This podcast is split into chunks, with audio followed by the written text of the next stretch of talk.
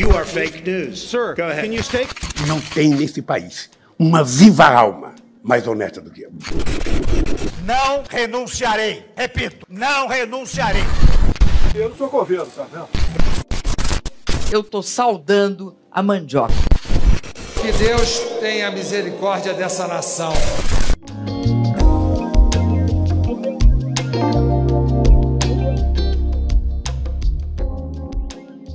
Olá, seres humanos da Pangeia, como vocês estão? Estão todos muito bem?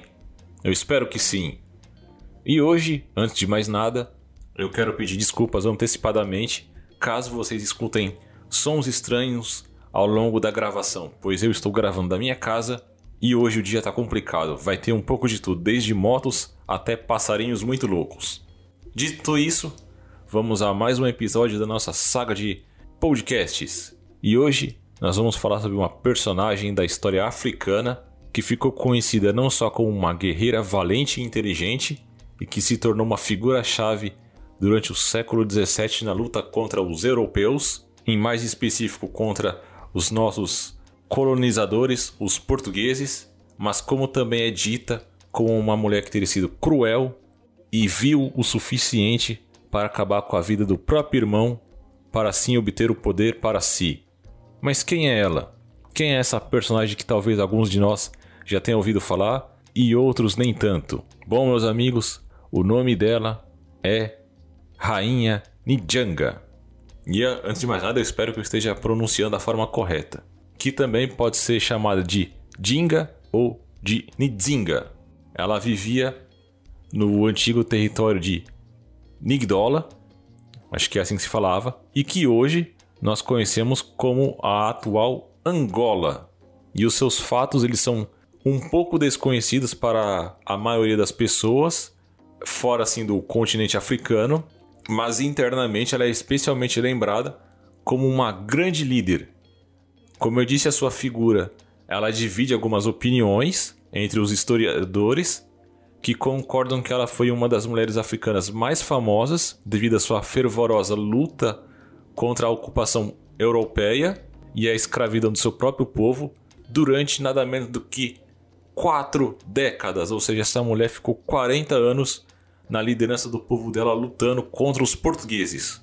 Entre outros povos, né? Porque todo mundo gosta de uma boa briga, não é mesmo? Então a Ninjanga Mibandi, ou Imbandi, como se pode pronunciar também, ela era a líder do povo Indubo, e ela era rainha de Nidongo e Matambá. Nidongo, como eu falei, é a nossa atual Angola. Isso na região sudoeste da África. O seu verdadeiro título em Kibundum, o idioma local, era Nigola. E esse era o termo que os portugueses também costumavam usar para chamar precisamente a região que hoje nós conhecemos como atual Angola. Então, como vai ser esses primeiros contatos entre esses dois povos e como vai ser a história da Nigola para ela atingir o, o poder. Então tudo começa em 1575, quando os soldados de Portugal invadiram o reino de Angola. Apesar que o, nome é Nindongo, assim na época eu vou chamar de Angola para facilitar a explicação durante o podcast. Então eles invadiram o reino de Angola naquele período em busca do que? Ouro e prata, como sempre. Mas, quando eles não encontraram as minas que tanto procuravam ou na disponibilidade que eles desejavam, eles decidiram mudar sua estratégia e começaram a fazer o que para obter, obter lucro? Capturar escravos, como sempre. Lembrando que nesse período era a época em que escravos já eram transportados aqui para o Brasil, inclusive alguns deles são da região de Angola, ou seja, fizeram a base da formação do nosso país. Então, a Nigola ela vai ter o seu nascimento oito anos após essa invasão e ela vai fazer parte dessa resistência contra os portugueses, junto ao pai dela, que era o rei Nigola Mibandi Kiluandi. E quando o Nigola morreu, em 1617, um de seus outros filhos, também conhecido como Kia Mibandi, acabou assumindo o poder. No entanto, ele não tinha o mesmo carisma do pai dele, ou como dizem alguns historiadores, a inteligência da irmã dele, a Nijanga. Assim, como os nomes são meio parecidos, essa questão de Nigola, eu vou então pontuar o nome dela só como Nijanga no, no original. Então, ele temendo o irmão dela, o Mibandi, que se tivesse um levante popular em favor da irmã dele, por causa desses conflitos contra os invasores portugueses nesse caso, o Mibandi ele ordenou a execução do único filho da sua irmã. Por quê? Ele não queria uma disputa interna naquele momento pelo trono. Então, naquele caso, um risco seria o quê? Que o, o filho dela, né? Já que ele era um homem, ele pudesse disputar o, o trono contra ele. Então, para evitar isso, o que ele fez? Se livrou do sobrinho. Olha só, hein? Mas, com o passar do tempo, quando se notou que ele era incapaz de lidar os problemas envolvendo os europeus, que estavam ganhando a cada dia mais terreno e causando mais baixas entre a sua população local, o Mibandi ele acabou, né, aceitando a sugestão dos seus conselheiros mais próximos e cedeu o poder dele à irmã, que de fato era uma grande estrategista e tinha na sua vantagem que ela era fluente em português, ou seja, ela conseguia falar com os invasores. Ela teve isso essa vantagem porque ela teve uma educação recebida pelos próprios missionários, que para negociar com Portugal já tinham, aliás, que tinham em alguns casos para negociar em Portugal, assinados alguns acordos de paz com os povos ali africanos. Então, desse jeito, ela teve acesso à cultura da linguagem portuguesa. E disse que quando Njanga ela chegou até no, no local conhecido como Luanda, para iniciar as negociações com os portugueses, essas negociações de paz, né? Ela encontrou uma cidade bem povoada e que chamava a atenção dela, porque tinham pessoas negras, brancas e mestiças que até então ela nunca tinha visto antes. Mas isso não foi a única imagem que surpreendeu ela. É, é dito que ela viu escravos enfileirados que eram vendidos e colocados em grandes navios, e que em apenas alguns anos a própria Luanda tornou-se um dos maiores pontos de venda e distribuição de africanos de toda ali toda a região, porque muitos desses escravos eles não eram só um pequeno adendo capturado pelos próprios portugueses. Tem que se lembrar que também havia um conflito entre as tribos, como é que eu posso explicar melhor? Entre as tribos da, daquelas regiões e eles também, quando capturavam os guerreiros de outras tribos perdedoras, eles repassavam para os portugueses também como escravos, ou seja, eles vendiam para os portugueses e depois os portugueses revendiam aqui no Brasil. E então, nessa sua visita a Luanda, a Nijanga, ela tinha um intuito de se encontrar com o governador da, da localidade, que era o português João Correia de Souza, que iria dar início ali às tratativas de paz com a nossa personagem aqui. E isso carregou uma cena que ficou carregada de simbolismo e que seria muito marcada na história da Nijanga, sendo amplamente destacada pelos registros históricos, que era o seguinte: ela notou que enquanto o Correia de Souza estava sentado em uma confortável poltrona, ali na sala onde eles iam se encontrar, para ela, no entanto, não havia mais nada do que um tapete no chão com algumas almofadas. Ou seja, o único móvel ali, vamos dizer assim, entre aspas, com um termo da nossa atualidade de ostentação, era a cadeira do governador. Só ele ia ter uma cadeira. Os convidados iam, como ela, estavam sendo desprezados, iriam se sentar no chão. E eu até entendo porque essa cena marcou a história, porque se ela foi feita exatamente como é descrito, cá entre nós, essa cena foi uma cena muito pica mesmo. Com o perdão aí da expressão. Que foi o seguinte. Então ela chegou lá com a comitiva dela, né? Os membros da, que estavam acompanhando ela. Vai se reunir com o português e ele está, o nosso governador português, sentado na única cadeira ali da sala. E para ela só tinha travesseiros no chão. Então, olhem essa cena comigo, que, que foi descrita. Sem olhar, aliás, sem falar uma única palavra e com apenas um olhar, uma das suas criadas se ajoelhou e se reclinou na sua frente, e na frente ali do governador também. Nijanga sentou-se em suas costas e, ficando na mesma altura que a autoridade portuguesa, fez frente a ele mostrando o seu poder como uma líder do seu povo. Então imaginem essa cena. A mulher entra ali como uma diplomata até então, que ia falar como uma porta-voz do seu povo para fazer um, uma mediação de paz entre os dois grupos. E na sala, o cara não deixou nenhuma cadeira para ela se sentar. A única cadeira que tinha ali era dele. Então, ela para demonstrar o poder dela, ela só dá uma olhada para uma das suas servas ali que já entende o recado. A mulher se faz de cadeira para a Nidjanga e a Nidjanga ela fica na mesma altura que o cara, olhando olho no olho mostrando, ela também era alguém de importância, ela também tinha poder. Ou seja, ele devia levar ela mais a sério. Então isso era uma maneira clara e direta de expressar para todo mundo ali que ela ia falar com ele em pé de igualdade.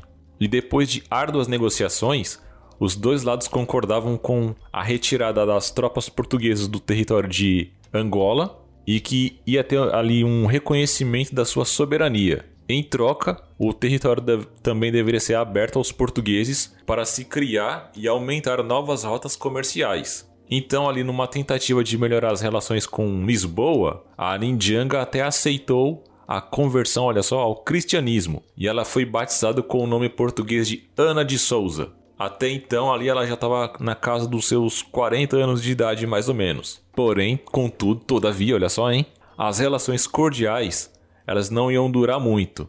E logo os confrontos iam recomeçar entre os dois povos. Então, como vai ser a história dessa mulher que era uma guerreira e agora ia se tornar uma rainha? Então, no ano de 1624, o seu irmão ele acabou se recolhendo a uma pequena ilha, onde ele morreu em circunstâncias muito estranhas. Disse que não se sabe se ele cometeu um suicídio ou se ele foi depois de algum tempo envenenado pela própria Nidjanga como uma retaliação, né? Afinal, como nós vimos ali no começo, para que o irmão dela ficasse mais sossegado, entre aspas, no trono do, do antigo rei, no seu pai no caso, ele matou o filho da Nidjanga para evitar uma competição no poder. Então ele assassinou ele e ficou tranquilo, mas como a situação estava ficando bem conflituosa e ele não estava dando conta do recado, a Nidjanga por ter essa mente mais brilhante e estrategista, ela quebrou um paradigma ao ela, como mulher, se tornar a rainha na época. Agora nós vemos que ela pode ter sido finalmente ali o seu momento de vingança, né? Afinal, ela matou, aliás, disse que ela pode ter matado o próprio irmão, não é?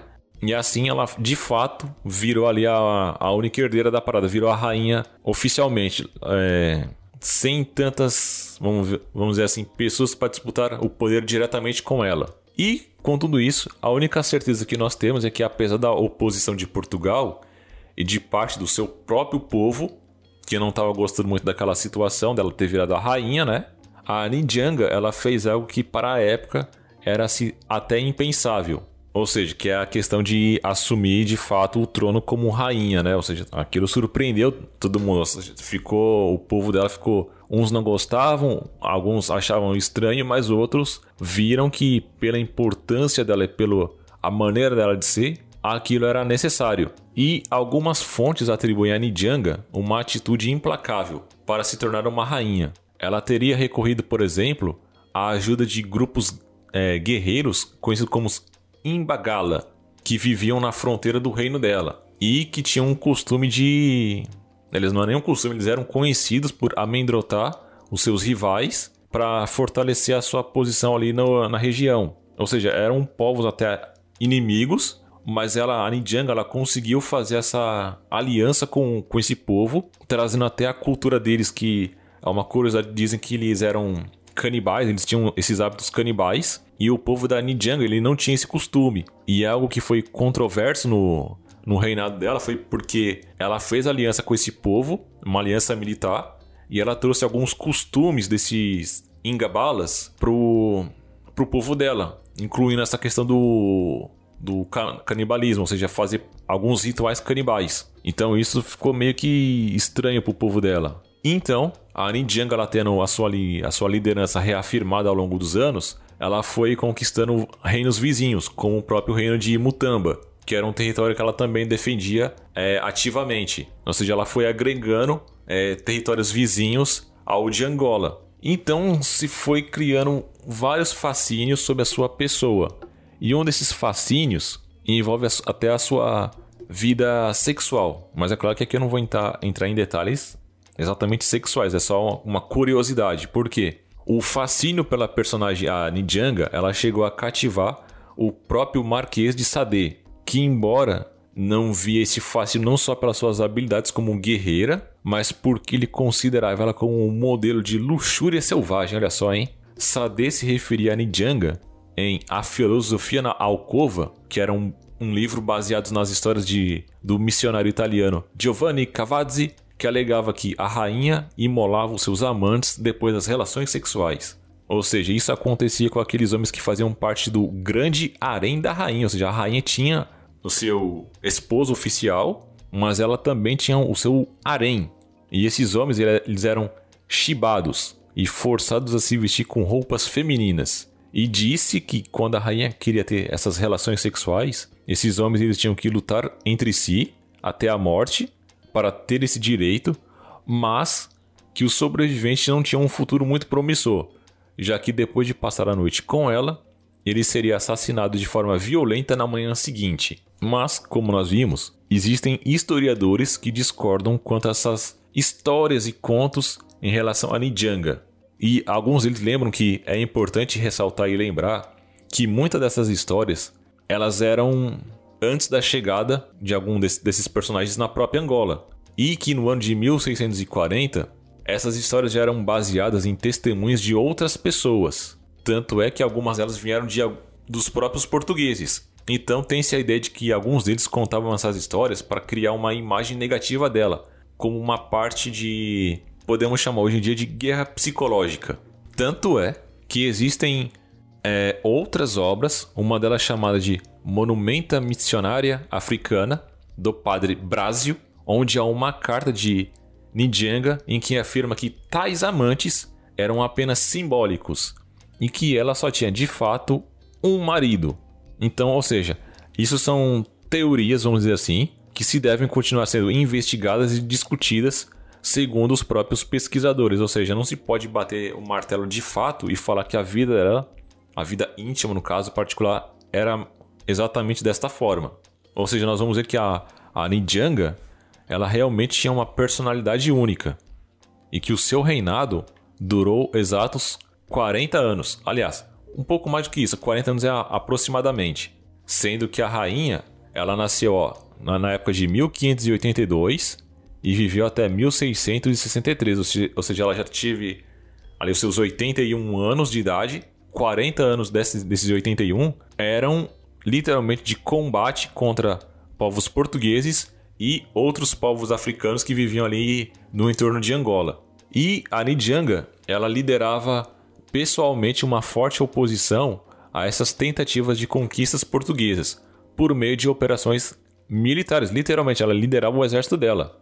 E depois de chegar à conclusão de que nada poderia ser feito contra a força de uma rainha já idosa, Portugal acabou renunciando ao desejo de conquistar Angola em um tratado ratificado em Lisboa no ano de 1657.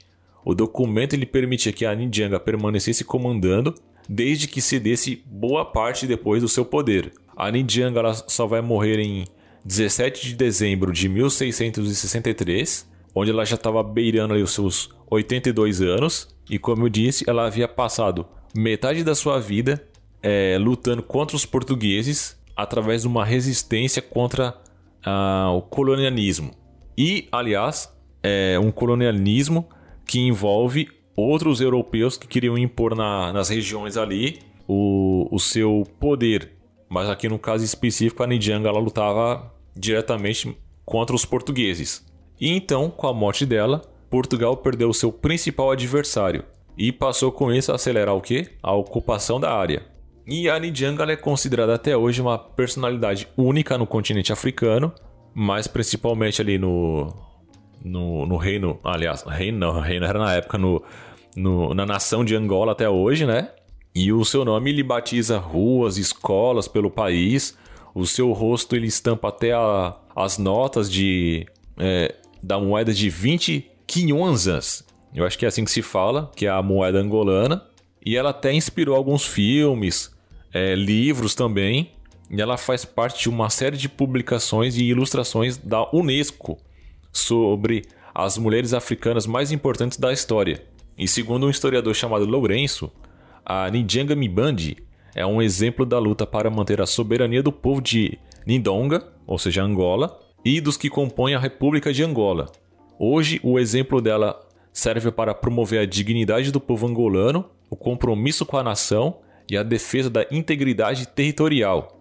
E questionado sobre a veracidade de algumas das lendas mais marcantes sobre a vida da rainha, é dito que o maior erro é tentar analisar uma era histórica baseada com as nossas crenças atuais, ou seja, é aquela questão de anacronismo.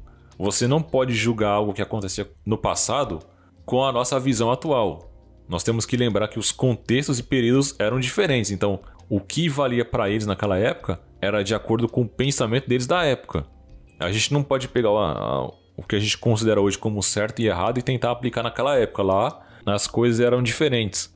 E quem diz isso é um personagem chamado Agulosa, é um alguém que escreveu e falou sobre a vida da Ninjanga, onde ele diz o seguinte: abre aspas, a crueldade era global. Os europeus queimavam pessoas vivas, escravizavam não só os africanos, mas também outros europeus.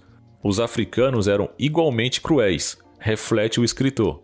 Ou seja, mostrando que nem tudo é tão preto no, e no branco assim. Existia um meio termo bem cinza ali, onde todo mundo ali tinha o seu, como eu posso dizer, o seu pezinho, não só no lado bom da história, mas no lado ruim dela. Ou seja, todo mundo ali tinha que ser bem estudado, um, vamos dizer assim, na, na, nossa atualidade, mas que nós não devemos imputar a, ao modo de vida deles da época um, uma imagem cruel, 100% cruel, quero dizer.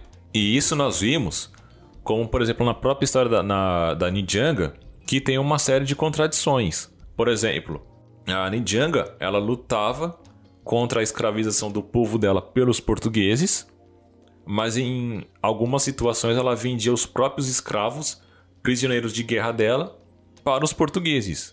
Ela defendia também a religião do seu reino, dos seus costumes do seu povo, mas ela adotava muitos costumes não só dos católicos, como os dos imbagalas, que era o povo lá com quem ela fez uma aliança. Por quê? Ela queria, é, como uma líder ali, uma líder do seu povo, aproveitar também todos os benefícios que ela pudesse desses aliados, ou seja, dos outro grupo africano com que ela fez uma aliança, eles eram temidos pelo que, como nós vimos, pelo seu poder militar, ou seja, eles impunham um terror aos outros povos. Então ela fez essa aliança com eles porque ela queria desfrutar do poderio militar deles, ou seja, ela pegou e reforçou o, o exército dela que já era forte com essa aliança mas ela também teve que aceitar os costumes deles, ela teve que trazer os costumes desse outro povo para a nação dela. Por fim, para conseguir manter a independência do seu povo durante todo o seu reinado, ela fez essa série de alianças e hoje ela permanece como uma figura central na cultura de Angola, um país que a gente tem que lembrar que ainda é dividido internamente por alguns conflitos. E uma curiosidade trazendo aqui mais para o Brasil, apesar dela ser uma personagem, como nós vimos que fora da, da África ela não é tão conhecida, aqui no Brasil, a rainha Njanga, ela ainda é homenageada em festas populares de origem bantu, que é o povo que foi escravizado lá na, na Angola pelos portugueses, lá na África, né? Um dos povos, aliás, que foi escravizado no território do continente africano e trazidos pelo Brasil. E aqui a Njanga é cultuada nessas homenagens populares, como eu falei, de origem bantu, que tem como, por exemplo, a Congada. Então isso foi um pouco da história da nossa personagem de hoje, da Rainha Njanga. Uma rainha, como nós vimos, guerreira, forte, inteligente, estratégica e que soube fazer uma... Hum, como eu posso escolher a melhor palavra? Ela soube fazer a melhor diplomacia possível para manter a independência de Angola. Ou seja, ela sabia se impor diante dos seus inimigos, sabia fazer eles respeitarem ela e sabia, quando necessário, lutar contra esses adversários, mostrando que o povo dela de Angola seria livre a qualquer custo. Então é isso. Espero que vocês tenham gostado do episódio e nos vemos numa próxima aventura. Até mais, se cuidem!